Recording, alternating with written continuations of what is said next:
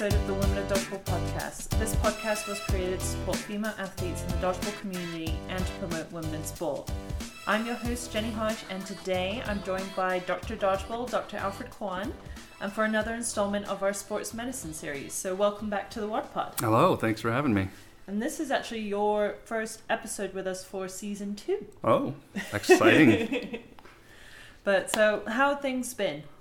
They've been great. Seems like uh, there's been a lot of return around the country of people to activities, and um, there have been some tournaments in the east from the sound of it. Um, sounds like some tournaments maybe in Texas. Yes, I've heard of around. a tournament in the in yeah, the south. Definitely leagues starting back up, at least uh, in a limited capacity around the country. So it seems like uh, we're heading in the right direction with the vaccine vaccine rollouts and you know numbers ideally in most places kind of trending down or at least plateauing. Hopefully, we'll be uh, seeing a lot more people on the courts here soon. Definitely, and that's something that we've had a lot of. A lot of people have been in touch. You listeners out there, um, they wanted another sports medicine series, so we reached out and was wondering what you guys wanted to hear. And the number one topic was returning to sport. Um, like Alfred had said, there's been like so for example the east coast just had a tournament on. I know that they just released a recap episode so if you haven't listened to them go check them out. There's one on the dodgeball podcast and there's one on uh, ball out dodgeball podcast. So go check those um, those podcast episodes out. But a lot of people are asking about whether they haven't done anything during the pandemic or they have been training for it. They kind of want the best tips and advice for returning to sport um, so, one thing I thought would be good for us to start with is kind of a list of topics. So, there's a lot of people that worry about returning to sport and want to know what you think returning to sport looks like, particularly returning to dodgeball. Yeah, that that's a really important topic to be discussing. Obviously, for obvious reasons, you know, there's been a lot of people. Unfortunately, uh, dodgeball is pro- probably the primary source of um, athletic activity in general. Um, unfortunately, you know, when you're not, you know, have something consistent like like dodgeball um, throughout the week, you know, things typically seem to taper off. So, yeah, yeah, definitely a very important topic to be talking about. As far as returning to actual sport, yeah, it certainly um, is very important to be paying attention to your body in general. You know, um, nobody can tell you how your body feels better than you can. But there's also other lot, a lot of other factors that sort of take into consideration. You know, just because you, you know, are pumped up to start on day one, you're feeling really good on day one. Um, even if you're feeling good on day two, day three, doesn't necessarily mean that it's not going to uh, sort of catch up to you um, at the start. You know, there's a very serious or, or very real phenomenon called DOMS to consider. Uh, DOM stands mm-hmm. for delayed onset muscle soreness. It's kind of the reason why, especially when you are starting back into sports, lifting weights, running, etc., that uh, you know you might feel good day one, you might feel good day two or day three, but typically by day three, four, five, you start feeling really sore or really beat up, and you know that second, third, fourth workout of the of the week or the session uh, just doesn't feel as good as the the first or second one did. Yeah, I know that when we started out playing dodgeball again, I was definitely feeling it. I was like, wow, I, ha- I probably haven't felt this sore for just playing a couple of minutes of dodgeball. Yeah, absolutely. In comparison to doing what, like full day tournaments. Yeah, absolutely. And you kind of hit on it too. You know, returning to activity is not just getting back to cardio, not just getting back to strength training, especially with dodgeball or or any sport. You know, because when you're playing a sport, especially dodgeball, you're using more than just, you know, you're not just isolating a muscle group and working it out. You're not just running in a straight line or, or running sprints. You're doing a lot of twisting and turning and jumping and moving and changing directions. So these are using muscle groups that even if you are, you know, exercising regularly, if you're not actually playing the sport, mm-hmm. you still might end up being extremely sore after your first session back on the court. Definitely. So obviously, a lot of people have concerns for we've been in this pandemic and people want to take kind of safety precautions, but a lot of people are asking like, what do you think are safe practices for us to get back to playing? Yeah, definitely going through the motions slowly. Um, you, you, don't want to just um, start from couch to two hour session of playing. Mm-hmm. Uh, even it doesn't really matter how good you feel. Um, that's really just setting yourself up for injury. Um, you know, the the biggest population that's really the highest risk for injury when it comes to sports are what we call weekend warriors. You know, Mhm. the they're pretty much working Monday through Friday. They don't really get much exercise in during the weekdays. But then the weekends, when they have free time, you know, they, they hit it hard. They want to be active. They want to have fun. So they go out and they play basketball. They go and play soccer. And then those people, unfortunately, are the highest risk for things like rupture of the Achilles tendon or blowing out a knee, ACL injury, meniscus tear, something like that. Um, these these this population in particular is definitely uh, the most um, prone to injuries, and so returning to activity slowly. What I mean by that essentially is um, literally um, going through the motions of the activity, but you know, limiting yourself. If you have to set a timer, you know, to limit yourself to only such an amount of activity, or just you know, even just a light bit of games, or or really even just throwing around a little bit on your own or with a friend. Um, a couple times a week before the first dodgeball or the actual dodgeball session, just to kind of get your body used to those motions again. So if someone, so let's say, then some people might not have the opportunity that other areas of the country have. Is like, so for example, like here, there's the recreational league that has started playing back up again. What do you recommend to those people that don't have that chance to play recreationally, but they're trying to travel to these tournaments that are taking place? So let's say we have a a tournament that is a month down the road. What's the best way to kind of prepare for that? Yeah, it's kind of tough with dodgeball because you know we the sport it, it, it encompasses a lot of different types of athletic activities. You know, Mhm. there's explosiveness of like hit type activities, a lot of plyometrics.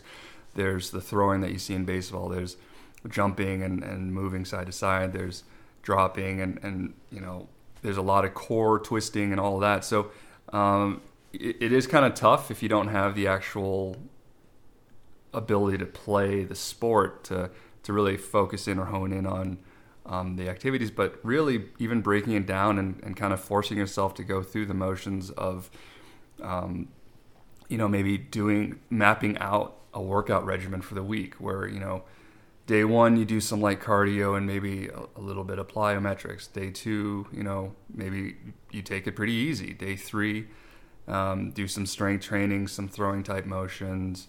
So just pretty much setting up a regimen where you're not only hitting all the muscle groups or the kind of motions or activities that you would while playing the sport, but also making sure that you give yourself ample time between each session to rest and let your body recover. Definitely. Now, recovery itself is oftentimes overlooked as um, an important part of the workout process. You know, we, we focus so much on, well, I want to get my gains. I want to get back to where I was. I want to just push myself, fight through the pain, push, push, push. But really, you know, study after study after study is showing just how important it is to get ample amount of rest. And I don't just mean getting the appropriate amount of sleep, but you know, making sure that you're taking care of your body, that you're drinking plenty of uh, water, fluids, uh, your nutrition is good, that you're getting a good amount of time between workouts. You don't want to just be, you know, bench pressing and, and squatting and, and doing pull ups seven days a week. That's yeah. you're eventually gonna start to get into the realm where you start to injure, get injured uh, if you just keep pushing like that. So really, you want to make sure to get ample time to rest. Now, there are a lot of good resources out there. You know, you can always look on different workout um, blogs or or workout. Um, You can follow Brenda Kramer. Brenda Kramer, right in the dodgeball Lisa community. Moore, Yeah, exactly. or watch Brianna London's YouTube channel. I'm sure they would be able to come up with all sorts of great workout regimens or at least ideas or even kind of basic start to to a workout regimen or returning to activities. Mm-hmm. Because I know one thing that a lot of people have also recommended is that if if you're able to, I know not everyone's financially able to at the minute, but also trying to now is like I think a good time that if you're trying to return to sport and kind of get back into shape, is to actually reach out to someone that is a fitness kind of professional. So talking to them about what's a good regime, and like Alfred was saying, like you can look on the internet at like programs and things like that, but it's also a good idea to get someone that can tailor things towards you and your needs and what your goals are. Um, so like I was saying, like if you have a tournament in one month, what can you do to prepare in one month in advance? That sort of thing.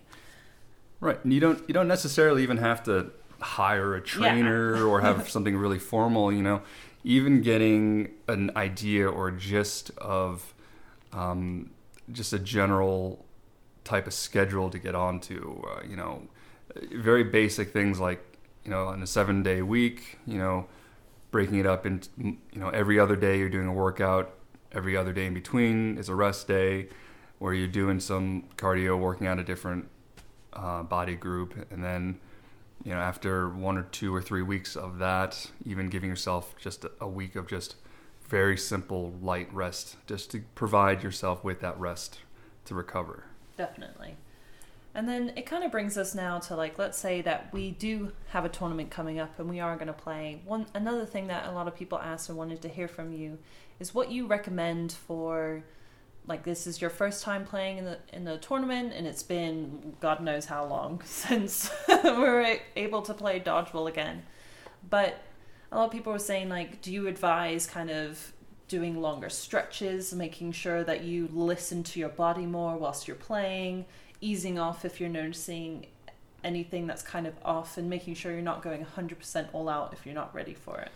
Yeah, that's a it's a kind of tough. Um, there's the reality, and there's the you know there's what I would tell somebody to do versus what the reality is, and, and you know they're they're oftentimes two different things. You know, the reality is that if you want to play, you're going to play. Unfortunately, it's pretty hard to, uh, especially with dodgeball, to to you know you can't just go to a tournament and stop playing halfway because you're you know that's more than you should be playing for the day. Yeah. With that being said, it, what you really should be doing is making sure if there is a tournament coming up to prepare your body accordingly. Uh, a big problem with uh, returning to activities, especially going hard. You know, if you're in a tournament, you're playing potentially five, six plus hours in a day, eight, up to eight, ten hours a day. Uh, that takes a real toll on your body, and if you you're not used to that sort of stress, that can be a big issue. You know, uh, it reminds me of um, some studies that were coming out a few years ago about uh, running, for instance. Um, the, the most popular race distance in the United States was quickly becoming the half marathon. The reason for that is, you know, long enough to be a real challenge, but not so long that it's an insurmountable goal. It's it's a it's a very attainable task by the majority of people, but still a real challenge. The problem with that is a lot of people without much background in running uh, went essentially from couch to half marathon in a matter of you know two months or, or even less you know six to six months six weeks. And there was there's this spike occurring around the country of people dying or suffering cardiac arrest from these races. And it wasn't that they were running and in the middle they dropped dead. Is that you know they're running they're probably running for two three hours straight a, a, toll that their body wasn't used to.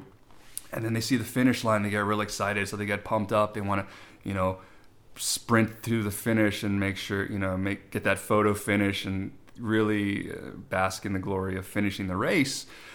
Problem is after two three hours of this excessive prolonged strain on their body that their body frankly wasn't used to that extra push at the end unfortunately drives them over the edge and there is a, a large spike in people suffering cardiac events because of this extra stress on their body. So the, Mm-hmm. the, the same thing can be uh, considered, or you should think about that same thing when it comes to dodgeball. You know, if you're not, if you haven't played for a year, two years straight, and then you go and play for 10 hours straight in a tournament, that is a that is so taxing on your body. So it's really something that we don't really think about, it, especially most people that play are, are quite young. So you certainly don't think about it Yeah. but it really should be taken into consideration, especially when it comes to preparing for the tournament. So, uh, getting that body going, you know, um, having a lot of sessions where your heart rate is elevated, where you're doing the cardiovascular exercise, where you're going through the motions of the of the sport, uh, leading in the weeks leading up to the to the tournament or the event is definitely something that should be considered. So that kind of brings us on to the next topic here, which is things to kind of look out for. So whilst you're playing, like obviously we're saying that the safest way kind of returning to sport is listening to your body, but what kind of signs or tells is saying that if you're overdoing it or to make sure that you spend an extra long time on recovery and not necessarily playing straight away next. Um, so can you just kind of go over the possibilities of some of like the injuries that we see and then how we can kind of tell them and tackle them? Sure, yeah, definitely. A lot of people are going to be uh, prone to issues with shoulders and elbows. you know, if you haven't gone through the throwing motion, especially overhand throwing, it's not necessarily the most natural motion, uh, especially on your your shoulder. And so if you're playing and then you're all of a sudden going 100% and you feel sharp pain in your shoulder or your elbow, you have to pay attention to that. I know it seems pretty like it should be pretty uh, self explanatory or common sense. But again, a lot of us are used to a little bit of discomfort here and there, especially with throwing. We just kind of fight through the pain or, or go through it. But especially after a prolonged break, you really shouldn't be fighting through something like that. That can certainly lead to a much more serious prolonged injury that'll probably sideline you again or potentially sideline you again for an even longer period of time. Yeah. Because that's the last thing you want is to not have played dodgeball for so long, not done anything, go throw an 8.5 ball. Yeah and then you're like, "Oh, sweet Jesus!" And then you're like, "Okay, I have a shoulder injury. Yeah, Can't play for a while now." You don't want to immediately injure yourself again. So yeah, that kind of goes back to the last question where you know preparing or or ample time to warm up, and it's not just about stretching. You know, more and more again, increasing studies or more debate is out there about cold stretching and static stretching. You know, there's a lot more evidence that getting warmed up first, doing some jump roping, some jumping jacks, some light jogging, getting the muscles moving, body warmed up, and really doing a lot more ballistic stretches where you're kind of moving the body around um, as opposed to holding too many static stretches. Uh, there's a lot more benefit to making sure the body's nice and warm. Definitely. Uh, and, instead of just from a cold uh, body going right into static stretches, because you could actually potentially do more harm than good in that in that scenario. Yeah, especially if you haven't been stretching properly leading up to it. Absolutely, yeah. But Get that exercise band out, warm it up. I know it's some people look down on it, but it seems I, I like the trend, or I was liking the trend um, towards the beginning of 2020 and in 2019, where we were seeing a lot more people uh, at the beginning of tournaments bringing their exercise bands out, actually warming up, going through those sort of movements that the that they would need to warm up with a little bit of resistance and, and getting the body ready to throw. Yeah, and I'm not gonna lie, like we we'd done tournaments like when we had gone to Canada or and I know back in England, every time before playing, we kind of do like a team group stretch sesh, stretch warm up session and stuff like that. And at the time, you're kind of sat there being like, "Oh, what are these guys kind of warming up together?" But I'm like, it makes perfect sense. So if you, I think that's something that needs to start kind of being implemented is like making sure that your whole team is warmed up, and if you're doing it together, you're not feeling as like oh, I'm just doing it by myself kind of thing. But it, it'll make sure that your whole team is actually warmed up for playing. Um, I know one thing that I've kind of struggled with, kind of going back into sport, is definitely like muscles feel like they're spasming or that kind of thing because it's like it's like Dr. Kwan has said already that you're kind of overusing your muscles and your body's not used to it. So, what kind of tell signs and like um, do you think when people are playing that they know that if they're going to get anything like that later and then what can they do about it yeah i would say a, a lot of people are going to be prone to issues with grip strength especially forearm spasming mm-hmm. um, with a lot of jumping and moving potentially a lot of calf cramping uh, or, or cramping of the buttocks or the, the thighs Oh, the butt one hurts so much. uh, so that's definitely something to pay attention to. Uh, again, that a lot of that comes down to you know proper nutrition, good hydration, making sure that you're getting uh, good calories and, and, electrolytes, but also making sure you get ample warm time to warm up and, and stretch, making sure the muscles are ready for those activities. Uh, a lot of the return to activity, especially with sudden, prolonged uh, use, will unfortunately put you at high risk for spasming and cramping and and and really just these these symptoms that we want to avoid. Definitely. And uh, one thing that was also kind of mentioned that people wanted to kind of get your opinion on is the idea of playing whilst wearing a mask. well, I'd say if you've never done it before, you should definitely try it on your own time. The the last place you want to do that is at a tournament is playing with a mask on. I can tell you firsthand it's not really that big a deal to play with a mask on, but it's certainly a change. It's a little strange to have something you can kind of see in your periphery at all times. Uh, so kind of messes with your head when it comes to things like catching and, and playing in general. But you get used to it. Though. Yeah, you get used to it for sure. But also even things, simple things like uh, finding the right mask that'll stay in place when you're mm-hmm. moving and playing. Uh, but of course, obviously, we're talking about the, the, the breathing portion of it. So I would certainly try it out on your own, even go for a light jog with a mask on or move around, do some jump roping with a mask on. Just something to get you used to it or at least prepare yourself to kind of get an idea of what you might have in store when it comes to playing with a mask on. Yeah, I know definitely when we started playing again and having and wearing a mask whilst playing, it wasn't necessarily the mask was anything of the issue, it was more my fitness was pretty low. So I was like, oh my god, I feel so out of shape. But uh, one thing I do recommend um, if people are kind of uncomfortable wearing a mask whilst playing, or like just generally feel like or sticking to them, is try not to get a mask that's kind of resting right onto your face. Um, I know that it is a bit more expensive, but Under Armour have come out with a range of sports masks, and they're specifically designed to kind of sit off of your face a little bit. So I know that some people were kind of asking about mask recommendations too. Yeah, those seem to be pretty nice. I, I really like um, masks. It's kind of a strange conversation to talk about, but ones where it does have adjustable straps. That way, can you can kind of uh, tighten it up and make sure it's cinched down on your face and actually staying in place. Mm-hmm, definitely. And then, um, do you have any other advice to give to people that are going back into sport?